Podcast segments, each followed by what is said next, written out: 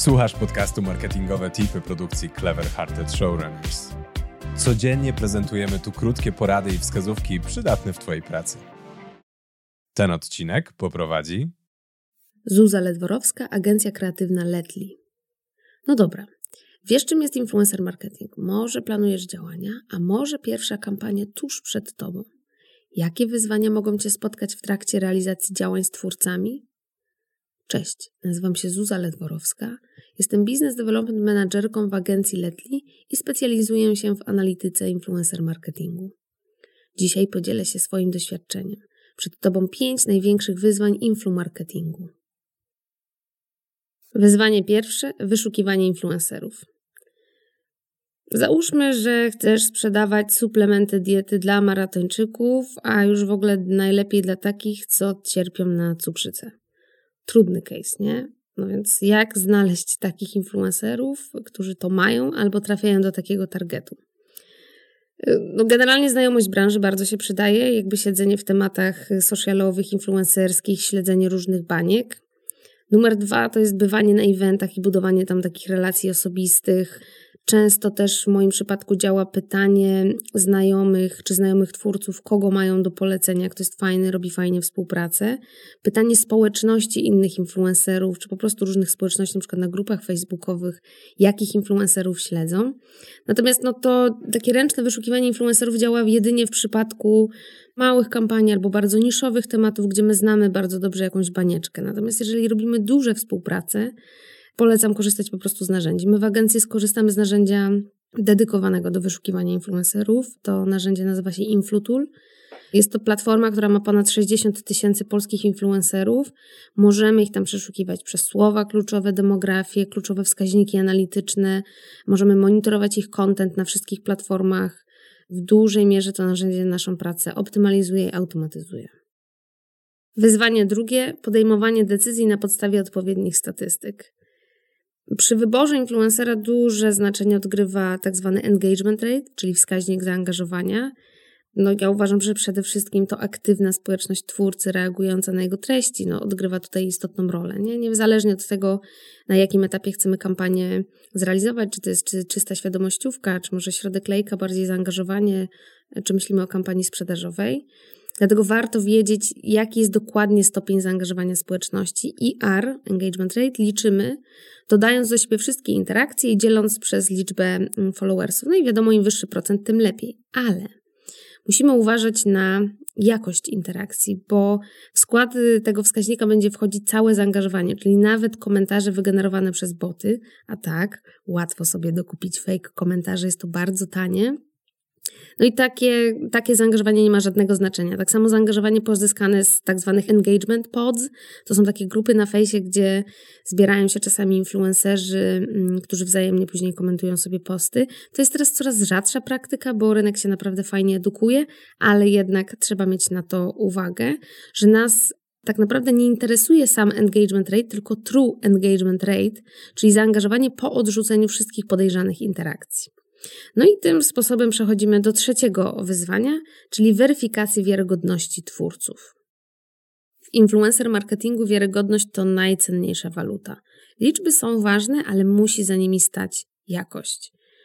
Dlatego warto zawsze prześledzić, przeaudytować konto influencera, by dowiedzieć się, z kim tak naprawdę mamy do czynienia, jeśli chodzi o jego wizerunek.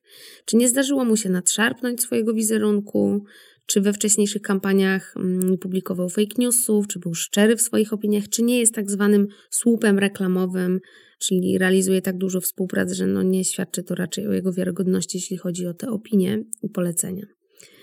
Najważniejsza sprawa, czy influencer nie kupuje lajków, followersów, komentarzy, bo żaden bot nie przejdzie na naszą stronę internetową i nie sprawdzi naszej najnowszej oferty. Ok, ale jak to sprawdzać?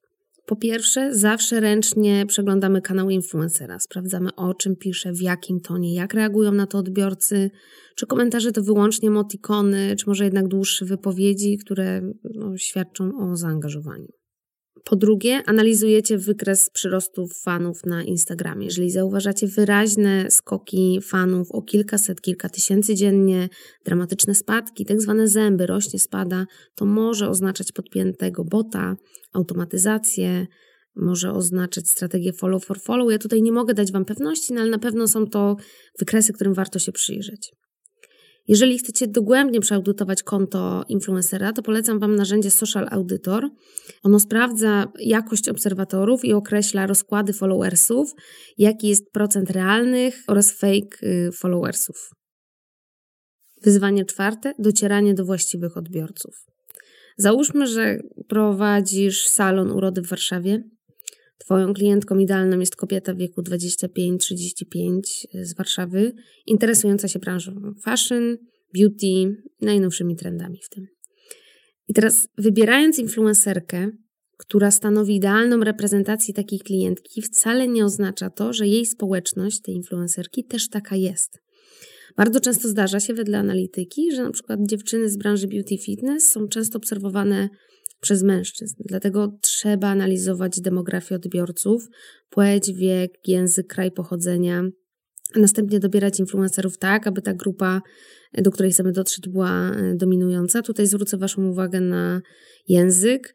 Bardzo często kupowane boty są zagraniczne, czyli jakiś tam język arabski, turecki, ale też często język angielski. Natomiast z mojego punktu widzenia jako analityczki nie ma to znaczenia, czy to są kupione profile, czy nie, bo jeżeli odbiorcy mówią po angielsku, to tak czy siak to nie jest nasz target, jeżeli my trafiamy do polskiego rynku, no i bez sensu przepalać na to budżet.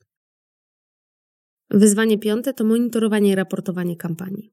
Wszystkie wskaźniki, które chcemy liczyć, należy określić przed kampanią i dobrać je pod cel kampanii. Jeżeli realizujemy kampanię sprzedażową, no to musimy liczyć sprzedaż, personalizowane kody od influencerów, jak często są wykorzystywane, podliczamy wejścia z linków UTM, zapisy do newslettera, kliknięcia w link. Na pewno influencer musi nam dostarczyć szczegółowe statystyki.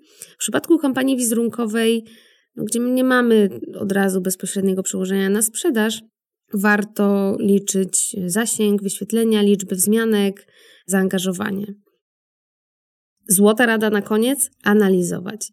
Mamy boom na influencer marketing, ale wraz z rozwojem tej branży mamy potrzebę na profesjonalizację tej działki. Powstaje coraz więcej narzędzi, wskaźników, więc trzeba je określać, trzeba je podliczać, ale trzeba też z nich wyciągać wnioski i wdrażać rekomendacje w kolejnych kampaniach. I to, mam nadzieję, przyniesie Wam skuteczniejsze kampanie z influencerami.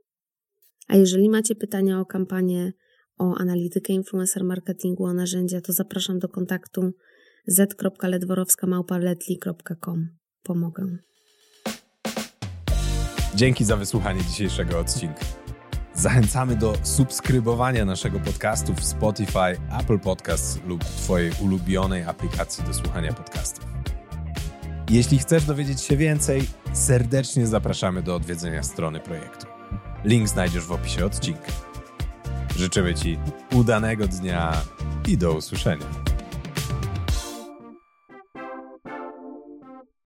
Pomysły na branded content, badania przydatne w marketingu i inspiracje od mądrych głów? To wszystko i więcej znajdziesz co dwa tygodnie w newsletterze Cliffhanger. Zapisz się za darmo na seryjnimarketerzy.pl łamane przez newsletter.